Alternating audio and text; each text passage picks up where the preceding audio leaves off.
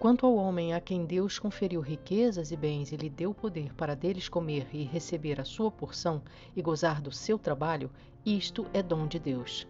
Todas as coisas pertencem a Deus que as distribui conforme a sua soberana vontade. Tanto o pobre como o rico cumprem o propósito de Deus. Ter dinheiro não é maldição, assim como não ter também não é resultado de maldição. Há pobres e ricos tementes a Deus e pobres e ricos que o desprezam. O reino de Deus não tem a ver com ter ou não ter bens materiais, pois estes, sendo muito ou poucos, não irão com ninguém por mais cuidado que se tenha. Tudo será deixado, seja mansão ou casebre. Deus não faz acepção de pessoas e por isso não salva o pobre porque tem pouco e nem o rico porque tem muito. A riqueza só se torna maldição quando ela é o próprio ar que alguém respira, assim como a pobreza se torna maldição quando se peca cobiçando o que o outro tem.